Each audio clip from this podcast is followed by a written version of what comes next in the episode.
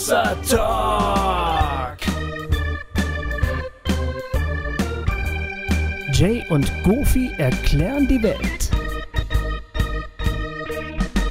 Ja, hallo liebe Freunde von Hossa Talk. Heute zur quasi Beendigungsfolge des Kirchentages, des evangelischen Kirchentages in Stuttgart dieses Jahr, haben wir einen Gast, der natürlich auch auf dem Kirchentag gespielt hat, nämlich meinen guten alten Freund Klaas P. Jambor. Und da freue ich mich schon riesig drauf, weil ich kenne den Klaas schon ganz lange.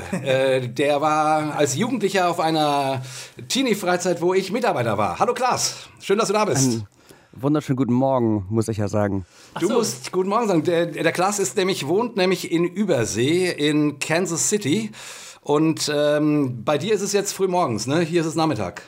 Ja, also es ist inzwischen kurz vor 9, aber ja, es ist grundsätzlich früh morgens. Ja, der Klaas ist uns per Skype zugeschaltet und ja, ich finde immer wieder total faszinierend, dass sowas so einfach geht. Ich meine, wir sind hier so zwei Hobby-Idioten, die irgendwie so Sachen aufnehmen, und wir können einfach mit jemandem ohne Ü-Wagen und alles über dem Ozean jetzt hier einen Talk aufnehmen. Ich finde das faszinierend. Habt ihr beiden eigentlich die ganze Zeit Kontakt gehalten, seit ihr euch kennt damals? Oder war das nur damals eine Begegnung zwischen dir und Jay und dann seid ihr erstmal wieder eure Wege gegangen oder so? Oder? Naja, Jay war ja damals Rockstar in dieser unfassbaren Band, damals noch nimm zwei, heute Super 2. Und yeah. Dadurch sind wir uns schon noch ein paar Mal, auch so damals ich als Konzertjünger, über den Weg gelaufen. Aber also ich glaube, es waren ein paar Freizeiten. Kennengelernt haben wir uns, da war ich glaube ich 12 oder 13. Und dann haben wir uns schon ein paar Mal gesehen. Aber grundsätzlich, was dann ja auch nicht so viel später war, als ich dann angefangen habe, selber Musik zu machen, ist man sich sehr, sehr regelmäßig über den Weg gelaufen.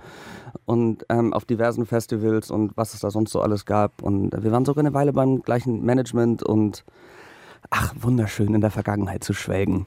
Ja, und irgendwann ist der Klaas ja nach Frankfurt zumindest mal eine Zeit lang gezogen. Und da sind wir uns dann noch ein bisschen öfters über den Weg gelaufen. Und das ist eigentlich auch echt schön. Jetzt bist du in Amerika. Wie lange bist du schon in Amerika?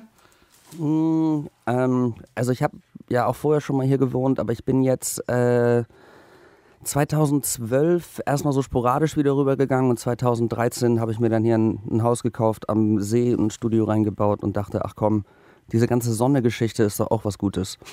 Du hast ein Haus gekauft, das wusste ich überhaupt nicht, ehrlich. Ja, ich habe mir hier ein Haus gekauft, was natürlich auch wieder ein großes Argument für Kansas City war, weil also hier kriegt man Häuser, wofür man in Deutschland nicht mal einen Stellplatz kriegt. Das ist... Ja. Wow. Ja, das ist auf jeden Fall... Nicht schlecht. Ich dachte immer, du lebst so von der Hand in den Mund, und jetzt bist du Hausbesitzer in Amerika. Das finde ich schon ziemlich großartig. Ja. Deswegen lebe ich von der Hand in den Mund, weil ich jetzt Hausbesitzer bin. Du Klaas, da habe ich gleich mal eine erste Frage an dich. Ja? Ja. Würdest du dich selbst als christlicher Musiker bezeichnen, oder ist dir diese Bezeichnung eher unangenehm? Ich finde diese Bezeichnung... insgesamt für jeden Musiker irgendwie Quatsch. Ich weiß gar nicht, was das soll. Ich bin ein Christ, der Musik macht. Ich weiß nicht genau, was ich mit christlichem Musiker... Ich weiß nicht, das klingt für mich irgendwie so, dass Nomen und Adjektiv vertauscht ist. Ich weiß es nicht. Also ich bin Christ, ich bin ja nicht hauptsächlich Musiker im Leben. Ich bin ja noch viel, viel mehr Sachen. Und all diese Sachen bin ich als Christ. Ja. Und... Ach du meine Güte... ich weiß nicht, ich finde, das ist so ein Unwort. Mhm. Ja, das verstehe ich gut. So wie christlicher Künstler, ne? Oder christlicher... Ja, das klingt so ein bisschen so, als ob ich in meiner Kunst bin ich Christ und ansonsten ist es Wurst. Ja. Oder als würde man nur seine Kunst für Christen produzieren oder für christliche Veranstaltungen oder so. Oder als würde es nur darum gehen, christliche Inhalte in irgendeiner Form an den Mann zu bringen. Ja. Und auch das ist ja irgendwie doof, weil man macht ja Kunst, weil man selber was mitgeben will. Mhm. Und das können christliche Inhalte sein oder das können auch ganz banale Dinge sein vielleicht. Also es ist auf jeden Fall komisch, dass als christlicher Künstler zu labeln irgendwie. Ich glaube, dass es gab ja irgendwie über bestimmt so 15 Jahre lang mal so dieses Schlagwort, was immer wieder von der christlichen Bühne kam, haha, man soll Anbetung als Lebensstil leben. Und ich verstehe das nicht ganz, du sagtest gerade banal, in dem Zusammenhang gibt es doch eigentlich gar nichts Banales. Wenn alles, was mein Leben beinhaltet, Anbetung sein soll, dann ist ja auch alles, was mein Leben beinhaltet, irgendwie auf einer Form auch mit Gott verbunden oder sollte es jedenfalls sein. Und so ist doch auch mein banalster Akt, meinetwegen aufs Töpfchen gehen, irgendwie auch mit Gott verwurzelt. Also das geht, ich kann das dann irgendwie nicht trennen. Und ich finde, wenn man sagt, christliche Musik oder christliche Kunst, das klingt für mich alles sehr monothematisch und hat für mich überhaupt nichts mit der bunten Vielfalt, die eigentlich mein Gott hat, wenn ich jedenfalls bei mir in den Garten gucke, allein schon, zu tun. Ja, das verstehe ich sehr, sehr gut. Hast du unter diesem Label gelitten manchmal? Oder? Ja, oh ja. Also vor allen Dingen... Also es hat dich schon verfolgt, dieses Label, oder? Weil also es ist schwer, das so definitiv wieder loszuwerden. Ja.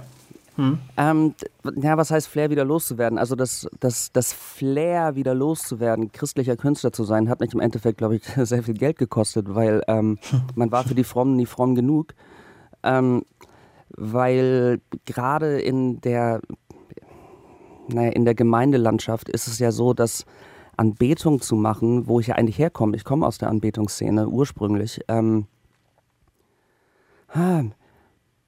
ist nun mal sehr hip.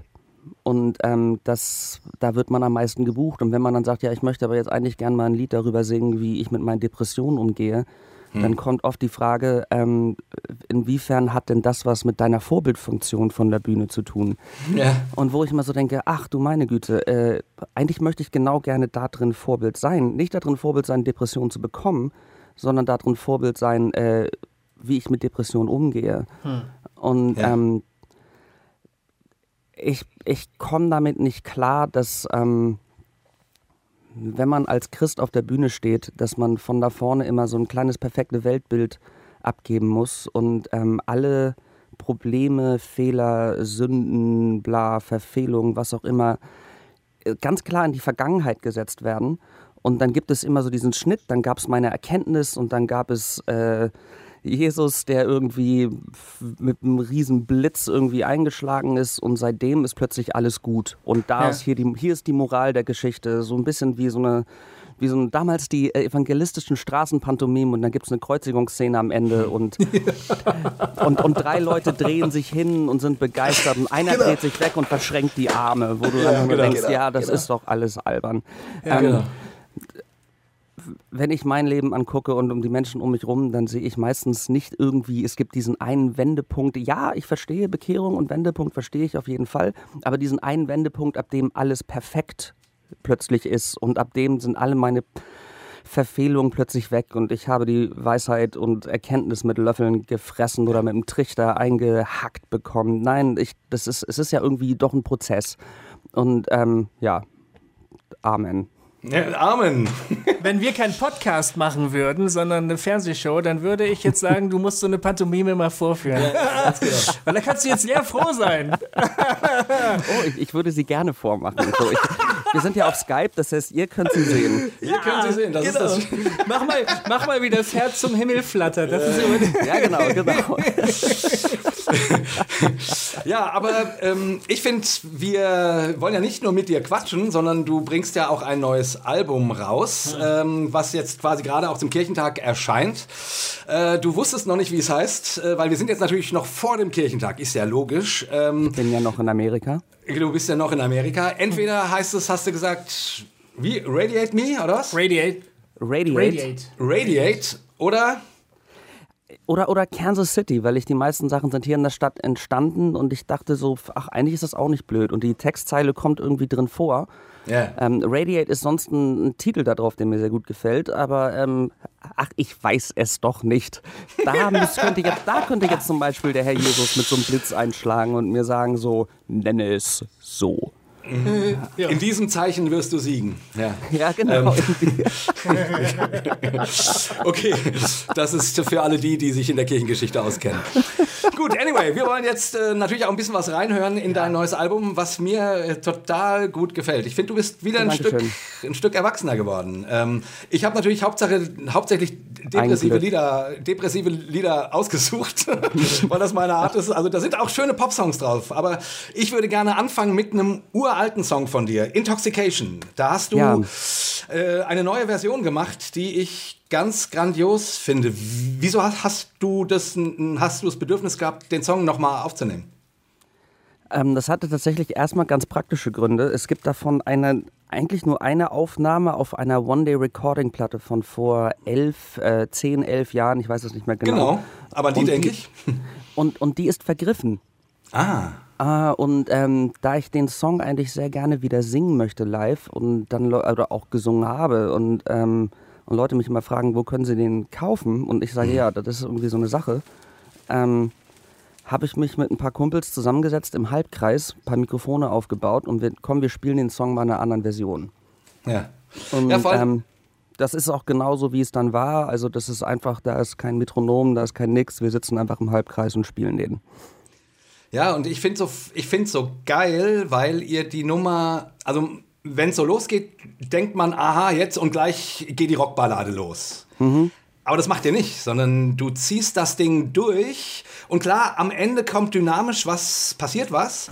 Aber es bleibt immer in diesem total starken Flow, der eben nicht in die totale Brachialität geht oder so. Und das gefällt mir total gut, weil du diese Spannung einfach hältst. Also, Dankeschön.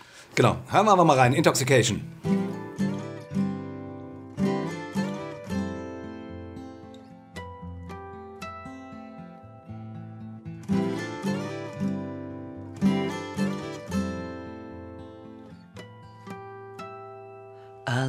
A girl that has not been loved before. Rejection stuck in her past, the pain, but I will not surrender. Her cheek can't comprehend has drained her dry. Confusion. One day she's close to me, but baby, don't surrender.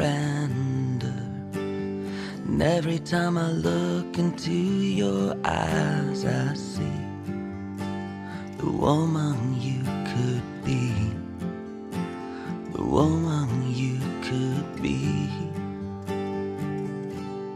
Intoxication, falling to my knees. Intoxication, like a poison killing me, eventually. Intoxication, baby, would you be my eyes? I cannot see. Intoxication, baby, is this how it's gonna be?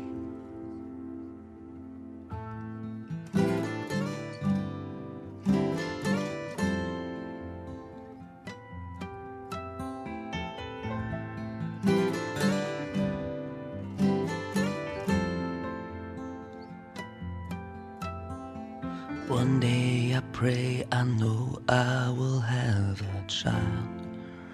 Revolution,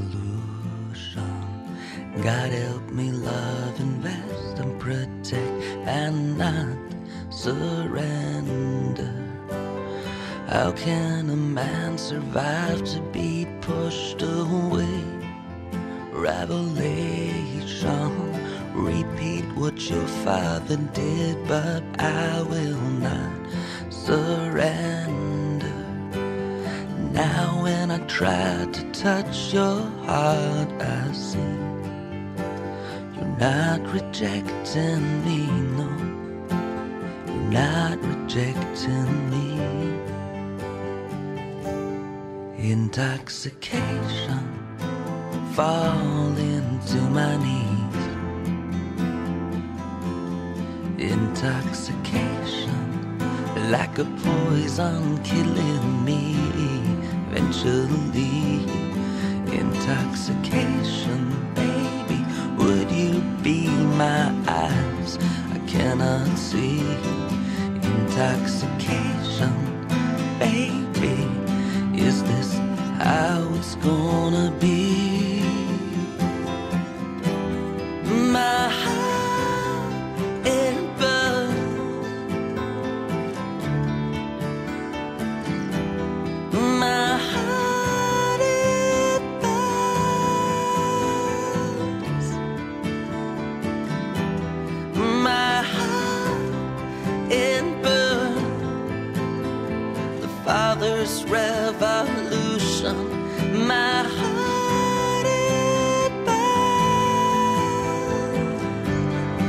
Intoxication, falling to my knees. Yeah, intoxication, like a poison killing me. Eventually, intoxication, baby, would you be my eyes? I cannot see. Intoxication, baby, would you? Yeah. Intoxication, falling to my knees, yeah. Intoxication, like a poison, killing me, killing me. Intoxication, baby, would you be my eyes? I cannot see. Intoxication, baby, is this how?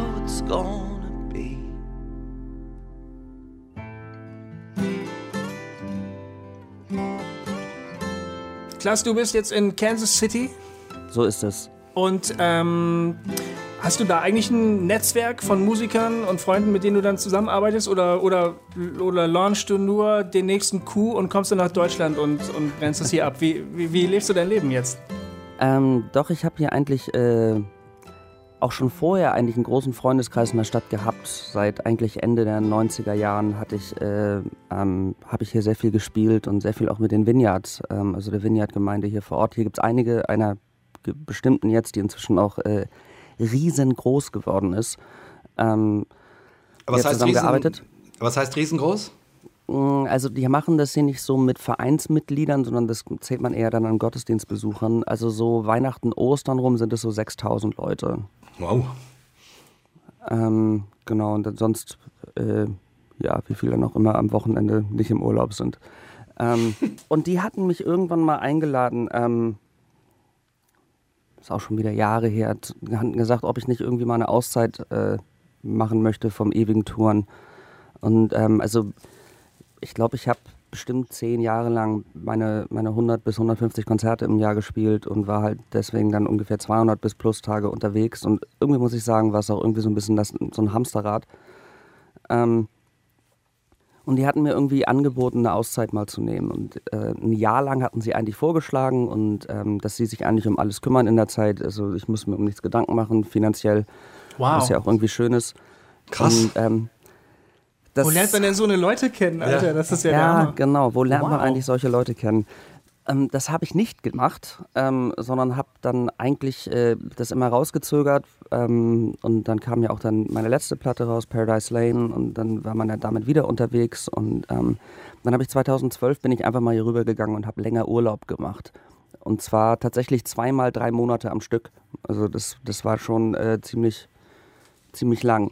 Und in der Zeit hatte ich irgendwie die Gelegenheit, mit einigen Leuten hier weiter zu träumen und so mir Sachen auszudenken. Und da kam halt die Idee, halt hier ein Studio aufzubauen mit einem Haus rundherum, wo halt ein Gästeraum drin ist, wo insgesamt sich Künstler mal ausruhen können, vorbeikommen können. Die Idee, in eine Kunstszene hier rein zu investieren, durch das Studio viel zusammenzuschreiben. Und das ist so ein bisschen gewachsen und dann habe ich ein Visum beantragt, das bekommen und der Rest ist irgendwie dann so ein bisschen vom Himmel gefallen, die ersten paar Monate. Ja gut, aber dann irgendwann kommt ja auch die Realität und dann muss man plötzlich arbeiten und das alles am Leben halten, ne? Das ist ja auch so ein Punkt. Ja. Aber du bist jetzt quasi, also Du bist aus dem Grund in Amerika, um dort mit den Leuten im Grunde Musik zu machen.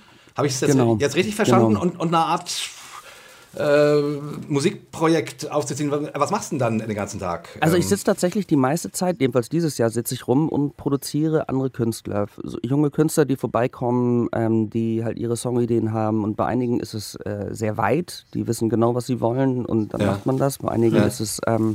Entwicklungsstadion, dass man halt guckt, naja, was willst du eigentlich machen? Reggae oder Hip-Hop? Man weiß es noch nicht. Aber so einfach mal checken, so was genau, spielst du eigentlich Violine oder Sänger?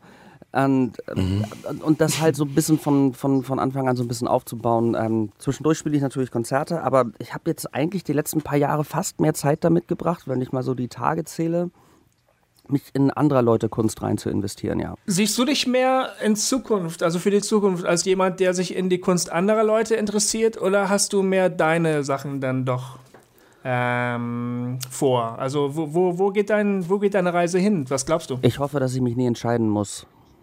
Okay. Aber das ist immer so eine Sache, also es ist immer so ein bisschen grüner auf der anderen Seite, ne? Des Sounds. Ja. Wenn ich auf Tour bin, denke ich, ach, jetzt wäre es eigentlich schön, zu Hause zu sein. Und wenn ich zu Hause bin, denke ich, jetzt wäre es echt schön, auf Tour zu sein. Ich bin jetzt seit 4,5 Monaten in einer Stadt. Und ich kann mich in meinem Leben selbst als Kind nicht zurückerinnern, dass ich das jemals vorher hatte. Wow. Das ist komisch. Es hat was Großartiges. Aber es ist trotzdem irgendwie so, dass dann natürlich dann jetzt auch die Reiselust mich dann irgendwie packt und dass ich denke so, eigentlich wäre es jetzt auch großartig, wieder die Flagge zu hissen und piratisch, wenn das ein Wort ist, ich weiß es nicht, piratenesk, klingt auf jeden Fall gut. Ja, genau, klingt piratisch, wieder zur See zu fahren, genau. Ja, zur See zu fahren, piratisch, das passt eigentlich wie die Faust aufs Auge zu dem nächsten Song, den ich gerne von deinem Album spielen würde. Das ist jetzt eine schöne, fröhliche Nummer und über die würde ich dann gerne hinten raus noch ein bisschen quatschen. Ich sag mal so, wir hören jetzt Tides.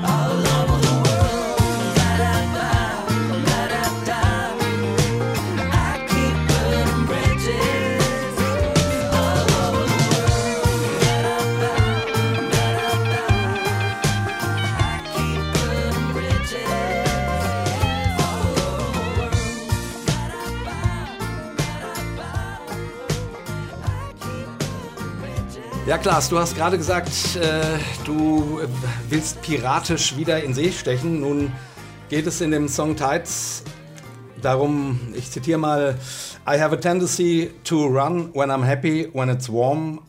I haven't always been this way, or have I? It's hard to say. When you're stuck in yourself, in your search for life. So, dieser Song habe ich zumindest so empfunden, das ist über jemanden, der ganz viel unterwegs ist, der nirgendwo sich so recht niederlassen kann. Und dann hast du hier so schöne Formulierungen wie Don't rape me with your overwhelming presence. Also vergewaltige mich nicht mit deiner unglaublichen Präsenz. When I come to myself, you know I mean it. Wenn ich zu mir selber finde, dann weißt du, dass ich es meine. Also irgendwie spricht dieser Song von einer Zerrissenheit, von diesem Menschen, ich weiß gar nicht, ob du das bist, musst du gleich mal sagen. Und gleichzeitig ist das alles in so einem fröhlichen Summer-Singalong. Ja. Irgendwie das ist gemein, ne? Bricht das, ja, das ist echt fies. Erzähl mal was dazu. Das ist so einer dieser Lieder, die auch jahrelang unfertig in der Schublade lagen. Also das ist auch eines der wenigen, normalerweise schreibe ich tatsächlich meistens Musik und Text zusammen. Und das ist eines der Lieder, wo ich den Text sehr viel früher geschrieben hatte als die Musik. Und es kam tatsächlich aus so einem Gefühl heraus, wo in meinem gesamten Umfeld ich das Gefühl hatte, dass viele Leute geklammert haben und ich reagiere auf Klammern meistens mit dem Gegenteil. Also das gibt bei mir einen unfassbaren Fluchtinstinkt, der dann auftaucht und da kommen diese Textzeilen also don't rape me with your overwhelming presence. Genau, und die nächste Zeile ist, vielleicht habe ich sie wieder falsch aufgeschrieben, da if I come to you myself, you know I'll mean it. Wenn ich zu dir, ja, stimmt. Wenn ich selber zu dir komme und wenn ich selber bei dir bleiben will, ohne dass du mich festhältst, dann weißt du, dass ich es ernst meine. Während in dem Moment, wo man mich halt festhält, ist es ja nicht freiwillig und kommt bei mir dann halt genau dieser andere Instinkt auf. Wobei dieser Widerspruch in der Musik und dem Text da drin ist für mich tatsächlich sehr, sehr bewusst und gewollt, weil es geht ja genau um diese Schizophrenie. Es geht ja genau um diese zwei Pole. Also es ist ja unfassbar abenteuerlich und aufregend und spannend und schön, wenn man stellt sich in irgendeinem Hippie-Bus vor, dass man einfach irgendwie dann von einer Stadt zur nächsten fährt und dann sitzt man in dem Biergarten und dann hockt man an dem Strand und dann lernt man dort neue Leute kennen und das ist alles fantastisch und ich schätze das sehr, aber natürlich kommt das auch aus dieser Zerrissenheit, dass man halt eben keinerlei Verwurzelung oder dass man die Verwurzelung scheut, weil sie ja Verbindlichkeit auch irgendwie einfordert. Und so hat sowohl das eine wie das andere einen Preis. Verbindlichkeit hat halt den Preis der Spontanität und die ewige Spontanität hat halt den Preis der Verwurzelung. Und ist das ätzend. Ich wünschte auch da, dass ich mich da nicht entscheiden müsste, aber aber bist du das? Also singst du über dich? Ja, ich singe über mich, definitiv. Denke ich mir. Ich habe es mit einem anderen Piraten zusammengeschrieben, der Robert Karl Blank, ein wunderbarer, guter Freund und Singer-Songwriter, wenn man den mal irgendwo sieht, dass der spielt, weil der spielt unfassbar viel in Deutschland, sollte man sich den auf jeden Fall mal reinziehen. Und, das kann ich unterstützen. Wirklich super. Ja, großartig. Super Typ, super Sänger. Tolle Songs. Ja. Und ich habe mit ihm zusammengeschrieben und auf jeden Fall war das auch so ein Song, wo textlich, also als ich ihm den dann gezeigt habe, wo er so ein bisschen gegrinst hat, weil das definitiv, ich glaube, er könnte ihn auch singen und ernst meinen. Das ist so eine Mischung aus Reise aus Lust und Reise als Flucht irgendwie so, ne? So ein bisschen beides dabei. Ja, genau. Also es hat halt immer was mit der Motivation zu tun, bin ich gezwungen zu bleiben oder bleibe ich freiwillig? Also wenn ich irgendwie alles, was irgendwie freiwillig ist, hat irgendwie eine gewisse Schönheit. Und wenn ich bei jemandem bleibe, weil ich das jetzt möchte, dann ist das irgendwo so eine ehrliche Sache. Wenn ich bei jemandem bleibe, weil ich es muss, sei das jetzt eine Frau, sei das eine sonstige Beziehung, sei das ein Job, sei das irgendeine andere Form, dann kann das sehr schnell zu so einer Art Versklavung führen innerlich und bei mir zu großen Ressentiments halt führen. Das heißt natürlich nicht, dass man nicht mal durchstehen muss und dass das irgendwo da drin steht. Aber dieser Song geht ja nicht darum, dass ich jetzt versuche, irgendwie die Bibel neu zu schreiben und ein Gesetzesbuch aufzustellen, wie man leben sollte, sondern eine Emotion auszudrücken. Aber sag mal, genau dazu ist ja gerade spannend für jemanden wie du, der viel unterwegs, vielleicht manchmal auf der Flucht ist und so. Und das, was du gerade gesagt hast, ne, das ist ja, hat ja auch ein bisschen was von so einer Romantisierung. Mhm. Weil ich sag mal, für mich, ich bin verheiratet, ich habe 2 Kinder. Ich habe das unglaubliche Glück, eine unglaublich tolle Frau zu haben, die mich viel gehen lässt, mhm, und ich viel machen kann mit Kunst, hier mit Hossa Talk, mit Super 2, mit allem Möglichen. Und trotzdem weiß ich aber, naja, es ist, also ein Stück weit muss ich aber auch zu Hause bleiben. Also ein Stück weit ist dieses romantisierende, oh ja, nur wenn ich will. Ich habe jetzt Kinder, ich habe Verpflichtungen und so weiter. Ne? Und die meisten normalen Menschen haben noch viel mehr Verpflichtungen und so weiter. Also wo ist so dieser Sprung zwischen, hey, ich bin der Künstler, ich bin mal hier, mal da und die and the tides, they change, es ändert sich alles, lalala. Und diesem, naja, manchmal, oder was heißt manchmal, ist, ich kann nicht immer nur so, wie ich will. Weißt du, was ich meine? Ja, klar. Und ich glaube, es gibt da auch keine wirkliche Lösung dafür. Es hat halt beides was Schönes. Du bist ja heiraten dieses Jahr. Ja, tatsächlich. Ne? Ja. Darf ich das sagen? Darf ich das sagen? Ja. Also sprich, zumindest, es kommt auch ein Stück auch auf dich zu. Ja, natürlich. Und deswegen ist es auch besonders schön, diesen Song jetzt auf eine Platte zu bringen.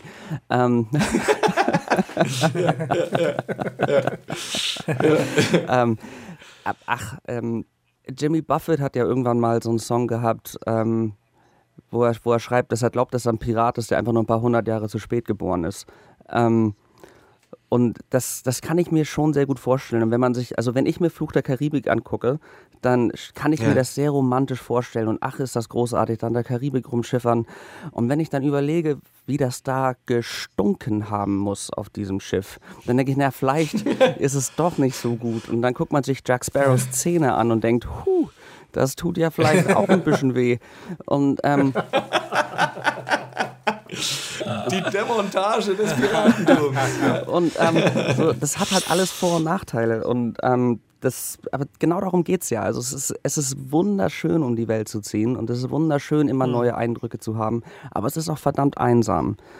Und auch das hat was Schönes für jemanden, der vielleicht ein bisschen introvertierter ist. Das hat ja alles seine Pros und Kontras. Und genau darum geht es in dem Song. Und sag mal, der Song endet ja mit so einem Outro, mit so einem Post-Lude. Mhm. I keep burning bridges all over the world. Also ich verbrenne Brücken überall auf der Welt. Dabei musste ich ja kurz ein bisschen an die guten alten Jungs von Status Quo denken. Ja, rockin' all over the world. Ja. Ja, wir machen das mit Hossa Talk übrigens auch gerade. Wir verbrennen mit diesem Podcast alle Brücken hinter uns. Ja. Es gibt kein Zurück mehr. Ja, ja, genau so. Ja, genauso. Ich glaube, ich kann das gut nachvollziehen, ehrlich gesagt. Ja. Dieses Outro davon ist tatsächlich nachgeschoben. Der Song war eigentlich schon längst fertig und denn mein guter Freund Florian Eilers war hier in Kansas City und hat mit mir diese Platte eingespielt und er meinte dann, ich habe da noch so eine Outro-Idee, Melodie von einer Akkordfolge und dann dachte ich, ja, da passt ja eigentlich genau irgendwie so eine leichte Status Quo-Hommage da mit drauf. Das bietet sich sehr, sehr an.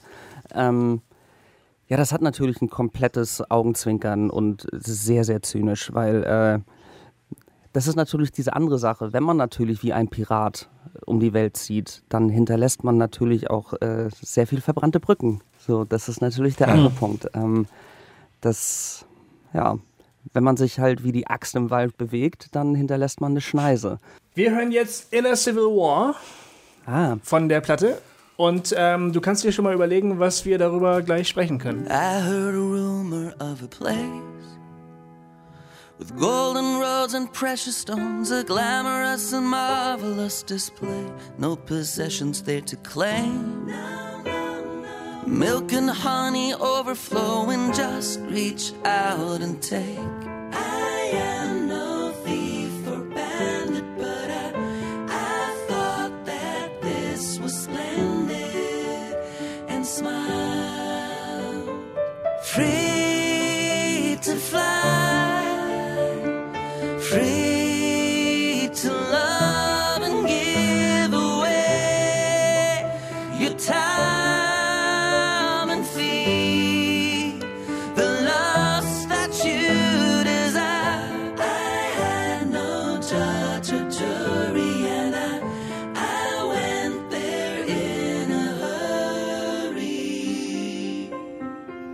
The journey wasn't very far.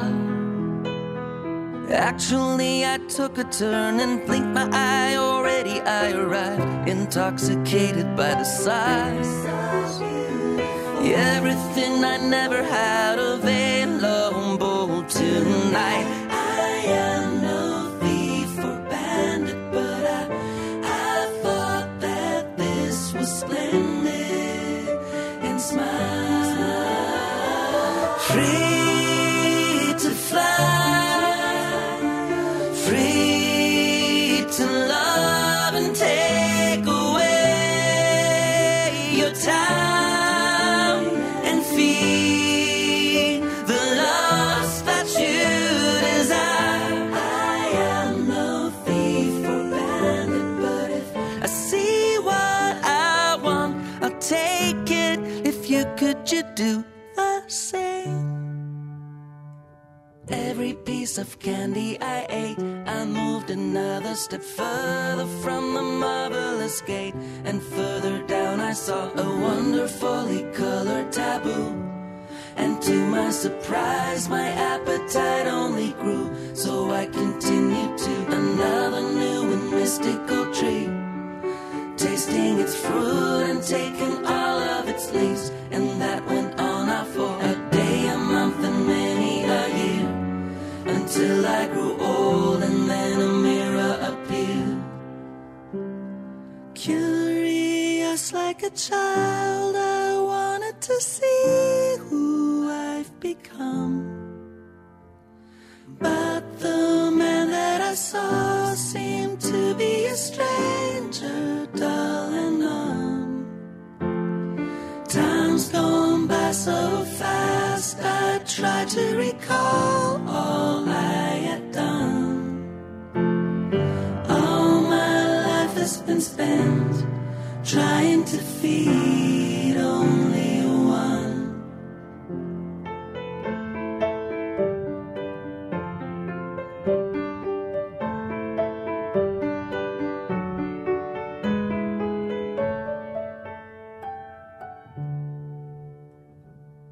and through the beauty of it all, I lost my inner civil war. Ja, erzähl uns mal ein bisschen was zu dem Song. Der fängt ja irgendwie an wie Bilder vorm Himmel und endet dann irgendwie ganz furchtbar. Versuchung ist ja so eine Sache. Wenn ich unfassbar Lust habe, nach dem wunderbaren Essen beim Italiener, wo ich eigentlich schon pappsatt bin, diese Tiramisu noch zu essen. Oh dann, ja, ich weiß genau, was du meinst. Dann verspricht sie mir ja Glück. Sie verspricht mir sozusagen die endgültige Erfüllung all meiner Wünsche, Träume und ewig währende Glückseligkeit. Es ist natürlich, aber was sie eigentlich ja tut, ist mir Bauchschmerzen bringen. Paar mehr Fünde an die Seite und wenn man genug davon isst, Verstopfung. Und so ein bisschen so ähnlich ist das ja auch mit jeglicher Form von Versuchung, die da ist. Sie verspricht einem alles Mögliche und was es gibt, ist halt diesen temporären Moment der Freude, vielleicht, des Spaßes, ist glaube ich ein besseres Wort, aber danach fällt man halt irgendwie dann, ist es halt wieder leer. Und das Lied Inner Civil War handelt halt eigentlich genau davon, dass man darauf reinfällt und dass man von einem, also da in dem Lied gibt es halt Süßigkeiten, die an Bäumen wachsen, wo man halt von einem Baum zum nächsten rennt und dadurch immer mehr halt eigentlich davon wegkommt, was man eigentlich mal wollte im Leben. Und ich versuche das auch in dem Song so ein bisschen als Himmel darzustellen als erstes, weil es ja so wirkt, weil, ja, genau. Weil die Tiramisu, von der wir eben gesprochen haben, ja eigentlich wir versprechen uns davon, dass es der Himmel ist, während es das ja gar nicht ist. Und man sich aber, wenn man danach handelt und sich so eine Art Hedonismus komplett hingibt und einfach nur das tut, nach dem Lustprinzip handelt, verläuft man sich halt sehr, sehr schnell in diesem Dschungel. Das ist vielleicht auch so ein bisschen Dorian Gray-mäßig und dann irgendwann guckt man in den Spiegel und merkt, ach du Kacke, ja. Ich sehe ja gar nicht mehr so aus. Wer mit Dorian Gray nicht vertraut ist, ich würde es dem sehr anraten, mal Oscar Wilde zu lesen. Es ist großartig. Ja, und dann guckt man irgendwann in den Spiegel und wie bei Dorian Gray und sieht halt eigentlich die Hässlichkeit dessen, was man da alles so vollzogen hat. Und da geht es halt wieder, ähnlich wie bei Tides, um diesen inneren Kampf, um diese Zerrissenheit zwischen verschiedenen Polen. Und Jack Sparrows Zähne sehen halt echt schmerzhaft aus. Und wenn man sich halt die Zähne lange nicht putzt, wenn man halt immer weiter Süßigkeiten isst, dann fallen die halt irgendwann aus. Und im übertragenen Sinne aufs Leben, irgendwie am Ende des Songs merke ich halt, ich habe diesen inneren Kampf in mir von dem, was ich eigentlich mal machen wollte, verloren, weil ich der temporären Lustbefriedigung mich hingegeben habe. Ich weiß, wir haben uns schon mal darüber unterhalten und du hast gesagt, dieser Song hätte eine Menge mit deiner eigenen Geschichte zu tun. Ja. Mit deinem eigenen christlicher Musiker sein. Ich weiß, dann hast du eine ganze Zeit lang eher am Rande musiziert und hast viel geschimpft über die Gemeindelandschaft und so weiter und so fort.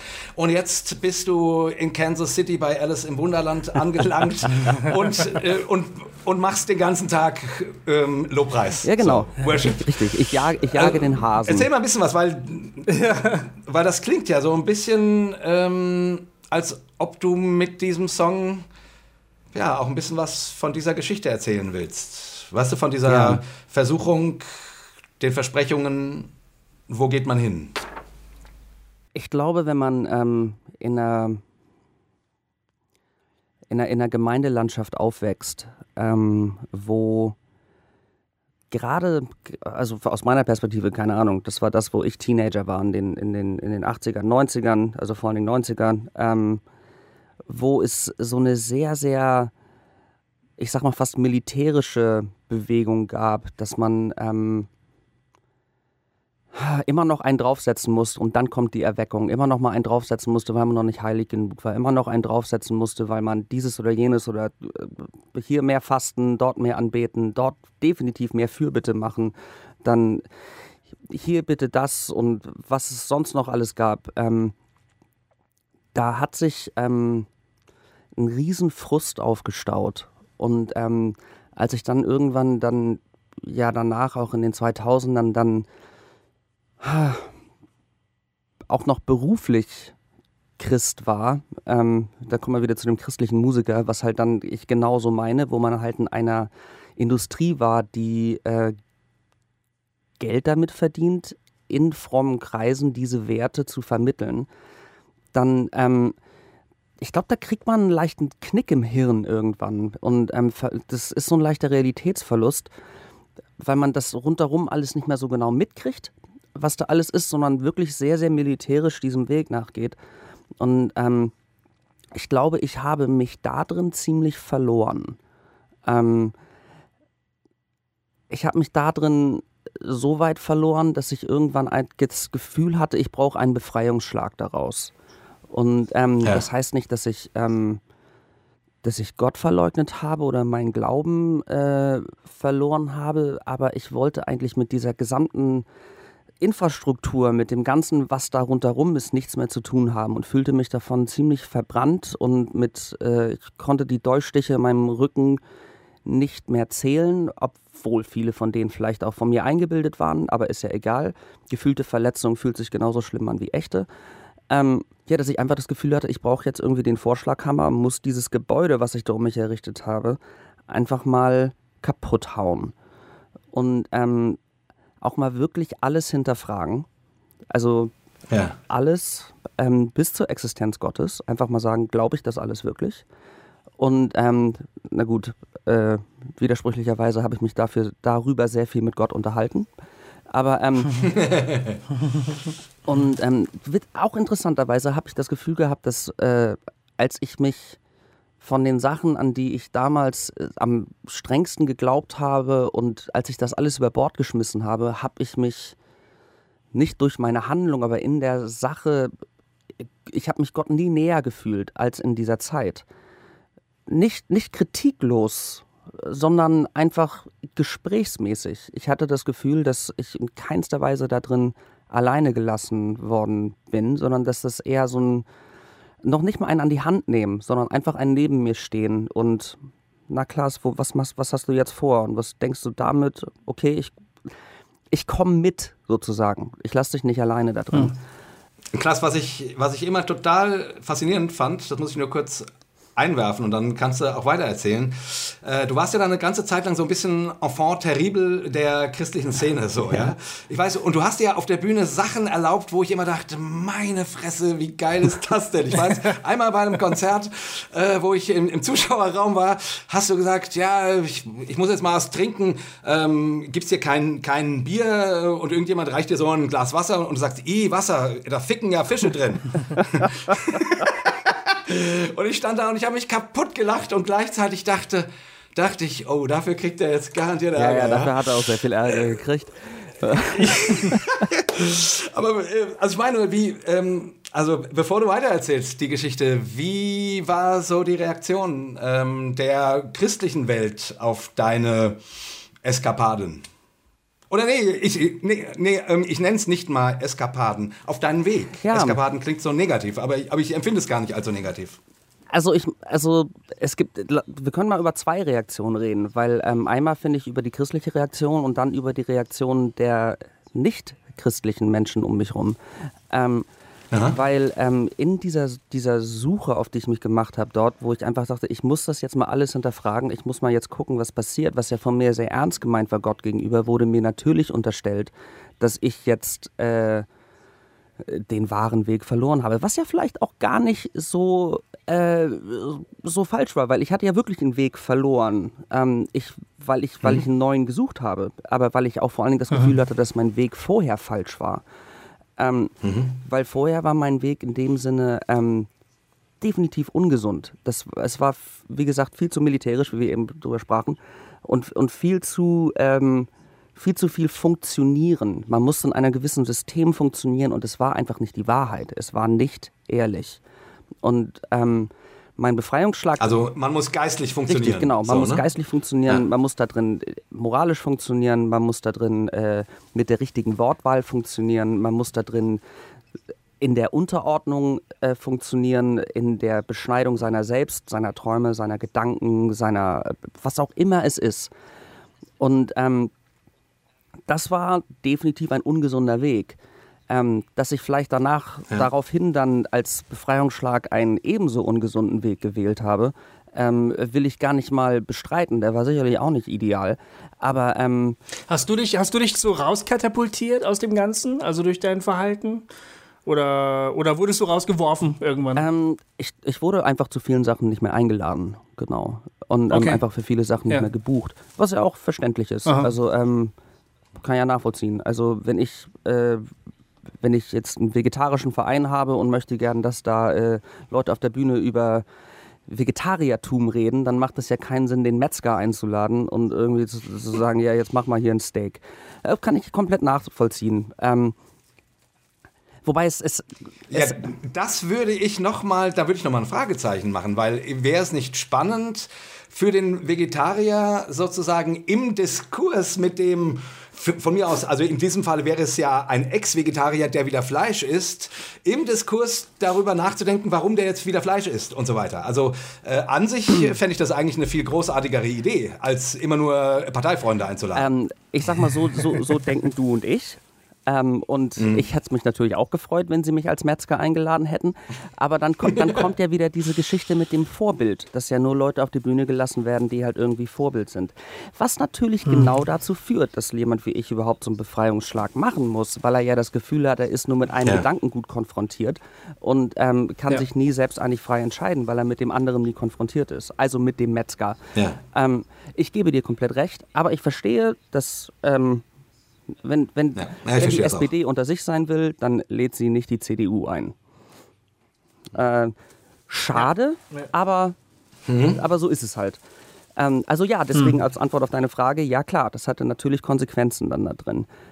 Aber es hat sich allerdings was anderes daraus entwickelt. Und zwar habe ich plötzlich herausgefunden, dass es ganz, ganz viele Menschen gibt, die ähnlich auf einer Suche sind wie ich und die auch nicht irgendwie in die typische Wir hören Hillsong Christentum-Gruppe reingehören. Und plötzlich hat sich einfach das Publikum bei mir geändert. Es sind einfach andere Leute gekommen. Mhm. Und das fand ich wiederum sehr ermutigend. Und das waren vor allen Dingen noch Leute, die nicht unbedingt von mir eine Antwort auf ihre Fragen erwartet haben, sondern eher eine Formulierung ihrer Fragen. Und das sehe ich als Musiker eigentlich ja auch eher als meine Aufgabe. Nicht, dass ich belehrend bin und Leuten sage, hier sollt ihr lang gehen, sondern dass ich ihnen helfe, ihre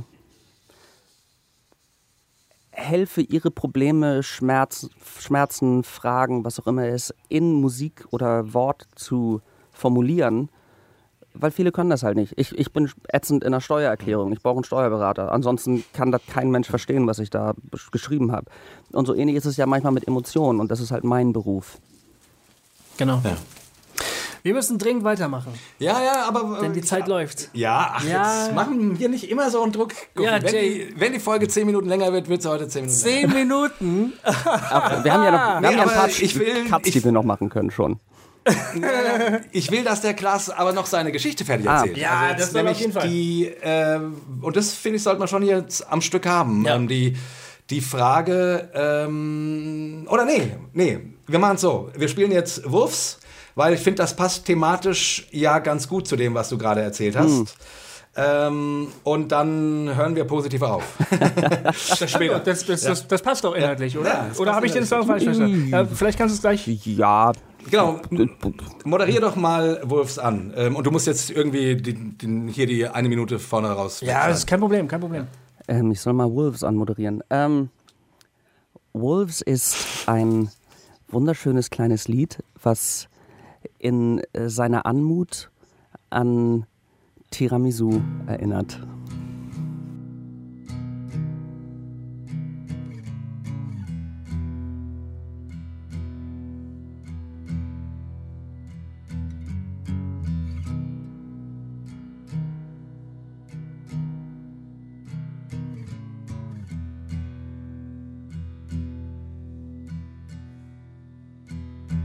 Though we walk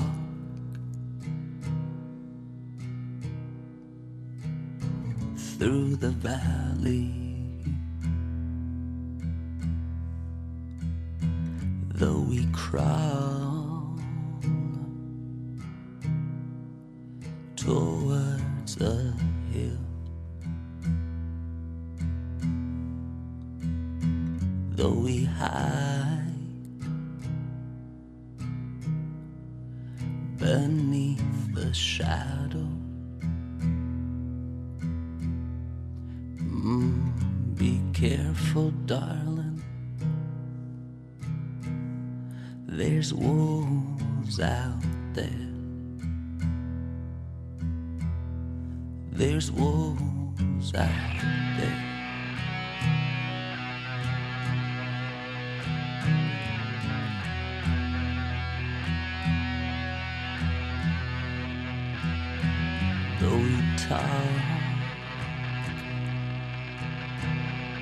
and talk for hours,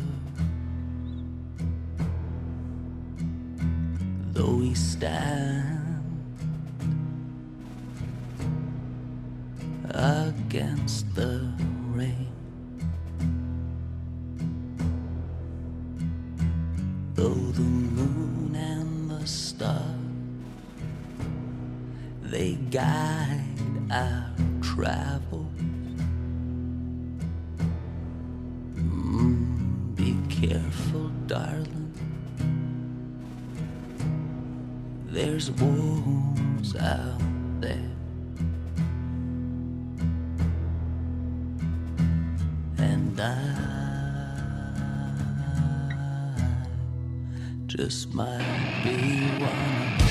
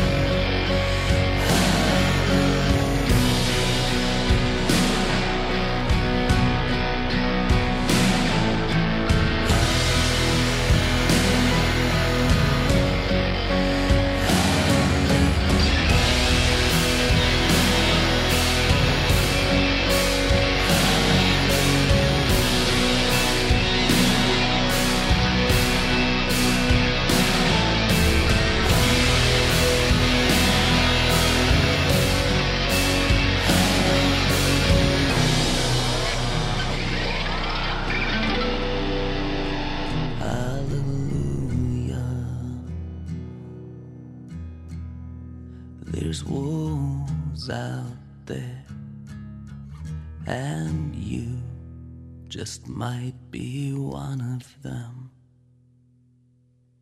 Ich fand Wolves den Songtext total spannend. Der hat mich extrem angesprochen, weil ich diesen Knick so geil fand. Also dieses Vorsicht, Vorsicht, draußen sind die Wölfe, ne? Ich kenne das aus meinem Background, wo ich herkomme, eben auch evangelikal aufgewachsen, und es wurde immer ganz viel gewarnt vor dem, was da draußen ist, was böse ist, wo man aufpassen muss. Ne? Wir mussten immer ganz furchtbar aufpassen. Also egal, wo wir hingegangen sind, ja, wenn es nicht irgendwas von der Gemeinde war, dann war das potenziell gefährlich. Und, ja, und dann den Blick zu wenden und zu sagen, da draußen sind die Wölfe und ich bin vielleicht einer davon.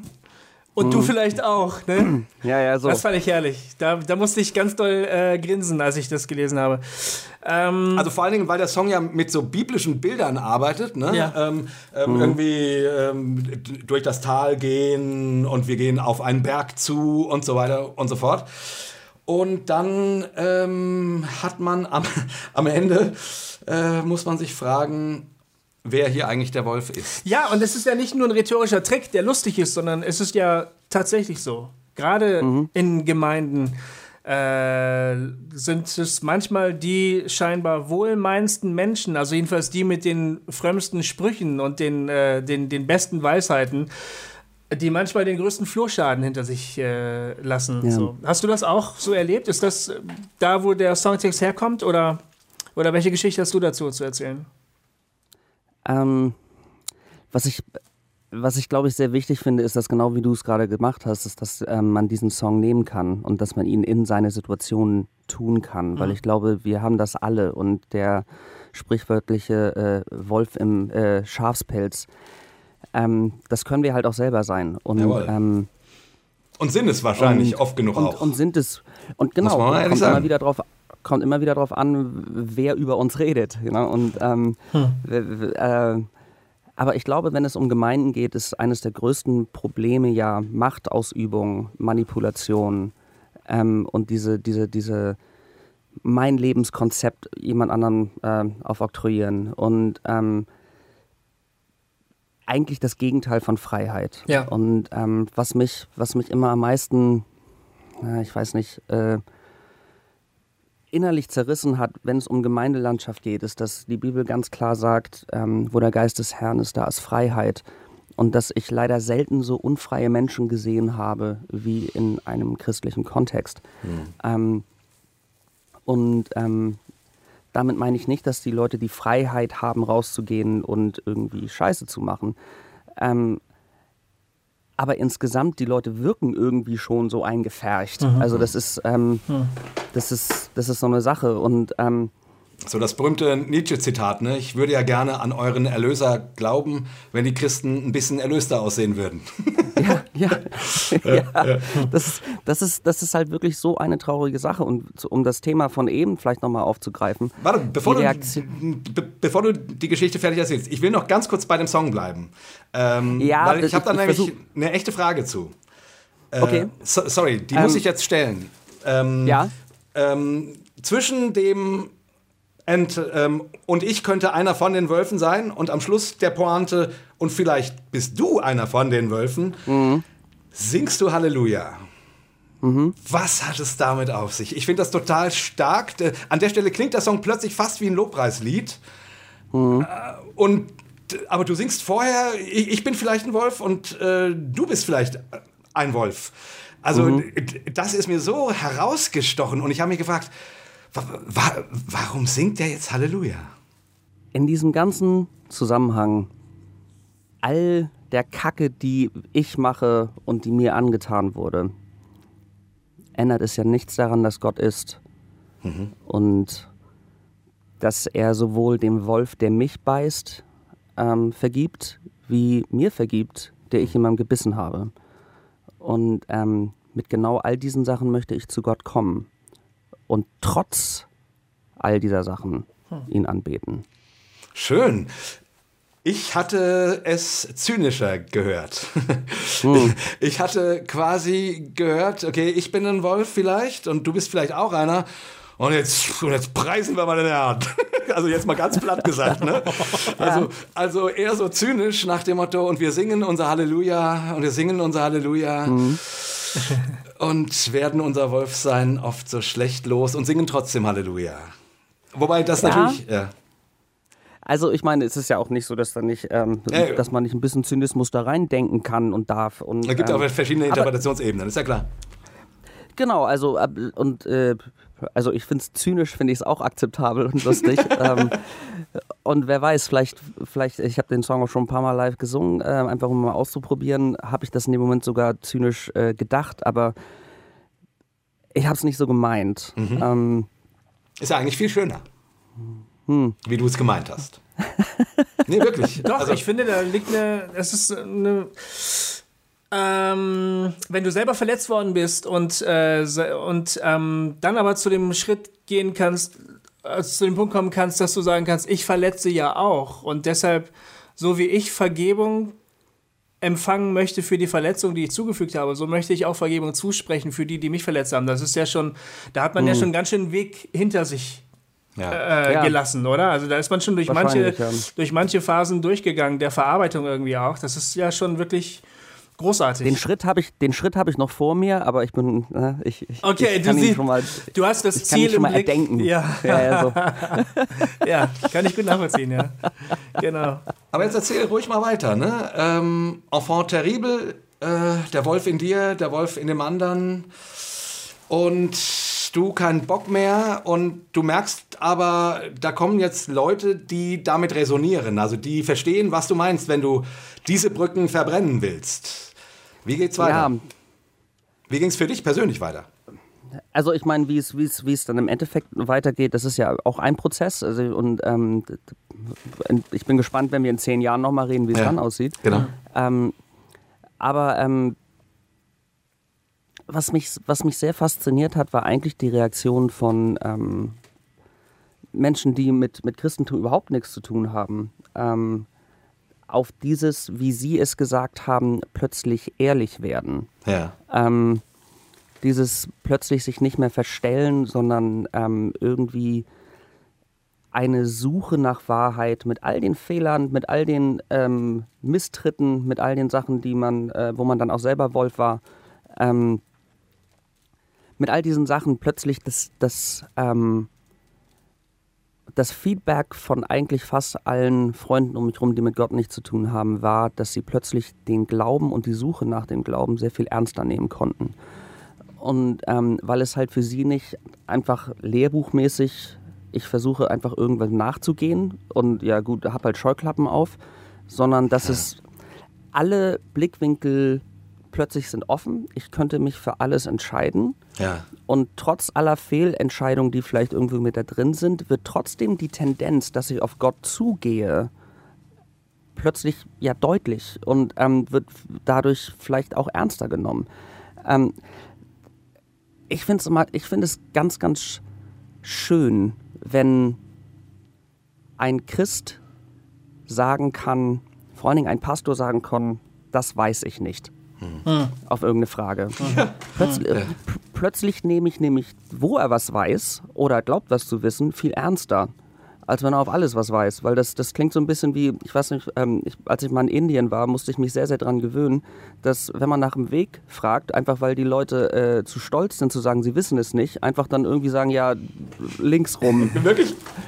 Ja, und das ist irgendwie so total, irgendwie man verliert halt so ein bisschen Gesicht, wenn man nicht weiß, wo irgendwie der nächste, was auch immer, Curryladen ist, so irgendwo. So, und dann kriegt man halt irgendwie eine Bullshit-Antwort da. Und so, das habe ich manchmal das Gefühl mit unserer lieben Geistlichkeit, dass die wissen eine ganze Menge, die wissen, wo der Bäcker ist, die wissen, wo die Bushaltestelle ist, aber sie wissen vielleicht nicht, wo das Verkehrsamt ist und dann denken sie sich da halt was aus. Und das disqualifiziert aber eigentlich die ersten zwei Aussagen, wo sie recht haben. Ja.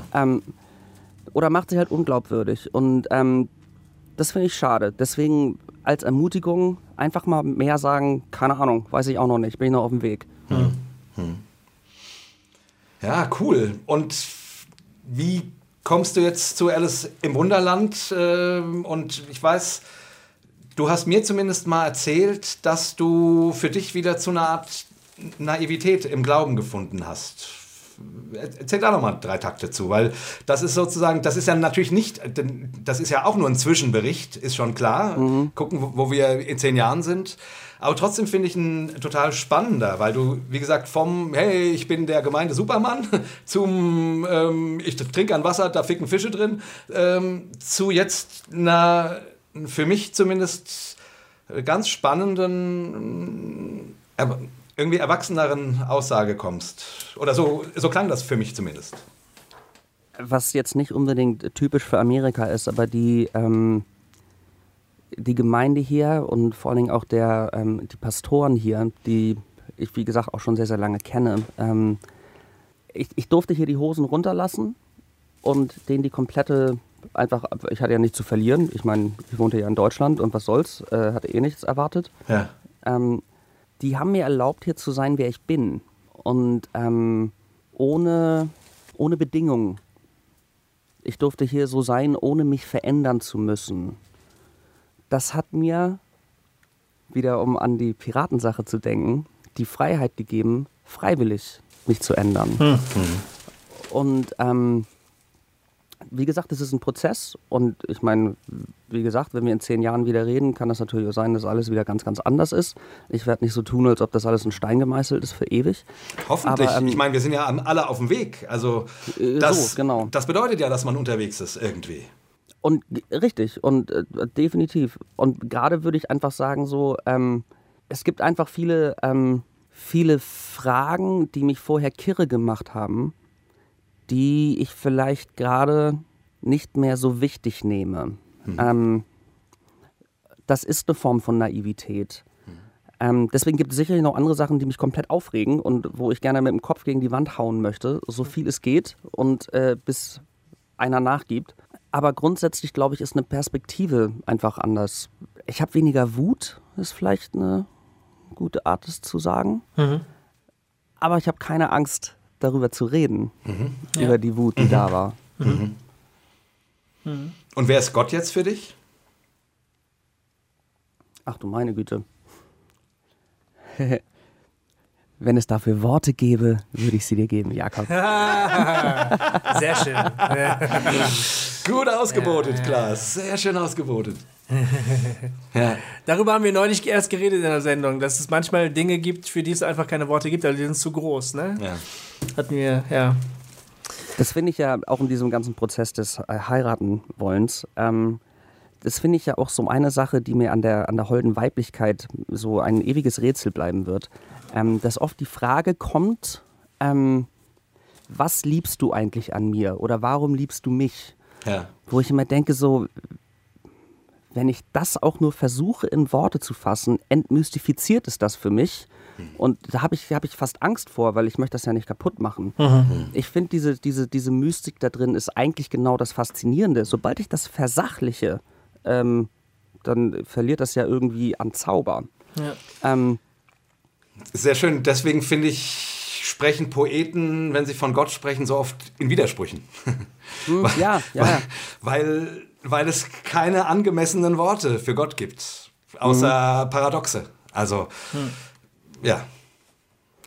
Aber wenn es darum geht, was für mich Gott ist oder wer für mich Gott ist oder also für mich gibt es da, also wenn man mal so ein Fundament legen soll, das ist das, nachdem ich das Haus kaputt gehauen habe und alles mal weggemacht habe, blieb das Fundament Gott ist. Ja. Damit kann man arbeiten. Damit kann man anfangen. Hm. Und wenn man dann so ein bisschen C.S. Lewis vielleicht mäßig denkt, ja, wenn Gott ist und Gott allmächtig ist, und Gott alles mir gegeben hat und ich eigentlich nichts zurückgeben kann, dann macht auch eigentlich nur Gnade Sinn. Dann macht es nicht keinen Sinn, dass ich mir irgendwie Vergebung oder irgendeine Akzeptanz verdienen kann. Ja. Weil selbst die Fähigkeit dazu hätte ich ja von ihm. Deswegen macht für mich nur Gnade Sinn und darin macht für mich Jesus Sinn. Hm.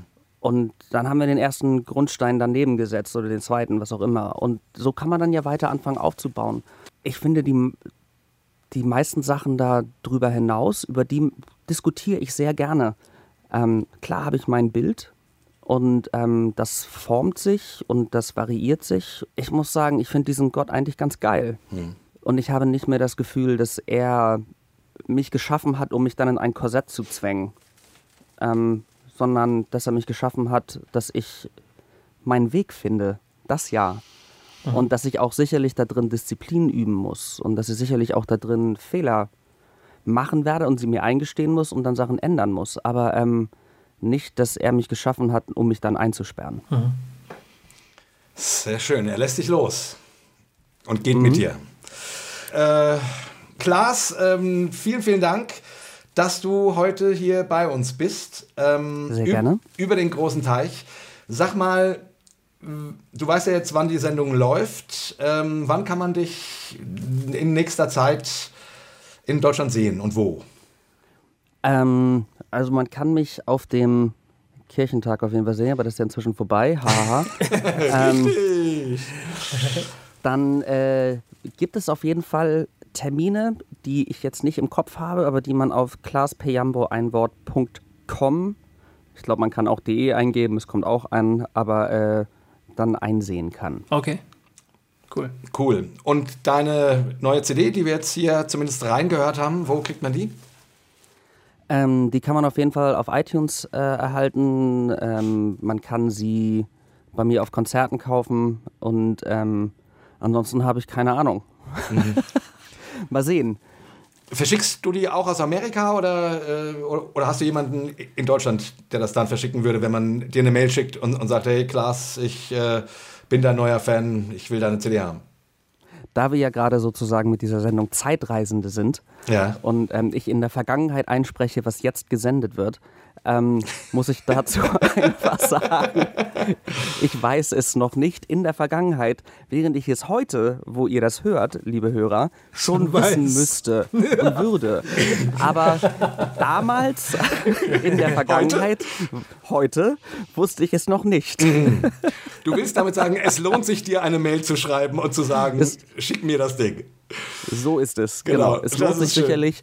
Schickt mir eine Mail auf Facebook oder über die Webseite, was auch immer. Und dann werden wir schon einen Weg rausfinden, der bis dahin vielleicht sogar schon steht, um dieses Problem zu klären. Ah, weißt du, was echt cool ist? Du weißt noch nicht, wie die CD heißt und wir haben sie ja trotzdem gehört. Du weißt noch nicht, wo man sie kriegt, aber irgendwoher wird man sie kriegen. So nämlich. Das ist einfach, du bist einfach ein Reisender. Man kann es überall spüren, dass du unterwegs bist. Das ist gut. So soll das sein. Ja, genau. Man könnte sozusagen alles zusammenfassen mit, ich habe keine Ahnung. Aber davon eine ganze Menge. Aber genau. Davon eine ganze Menge. Genau. Schön, ey, schön. Ja, Klaas, vielen, vielen Dank. Ja. Gleichfalls. Wir beenden unsere Sendung, wie du sicher weißt, weil du sie ja schon häufig gehört hast, immer mit einem dreifachen Hossa, Hossa, Hossa. Also, du musst mitmachen. Mitmachen, ne? Und Hossa, Hossa, Hossa, Hossa, Hossa, Hossa. Hossa. Yeah. Sensationell. Ja. So sieht's aus. Vielen Dank, Leute, dass ihr dabei wart, dass ihr zugehört habt. Wir hören uns in 2 Wochen wieder. Bitte schreibt uns, schreibt auf unsere Webseite, Kommentare, Facebook, Fanpage findet ihr uns. Wenn ihr Kommentare habt, wenn ihr Vorschläge habt, wenn ihr meckern wollt, wenn ihr uns aus euren Gemeinden ausschließen wollt, das könnt ihr alles tun. Macht es schriftlich, meldet euch bei uns, wir freuen uns darüber. Genau, und wir freuen uns auch, wenn ihr uns nicht ausschließt, sondern ins Herz. Ja, ja, das ist auch schön. Genau. Okay. Tschüss. Ciao. Ciao, Klaas, mach's gut. Ciao, Klaas. Ciao.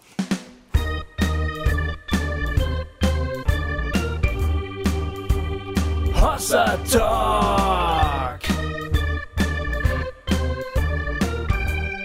Jay und Goofy erklären die Welt.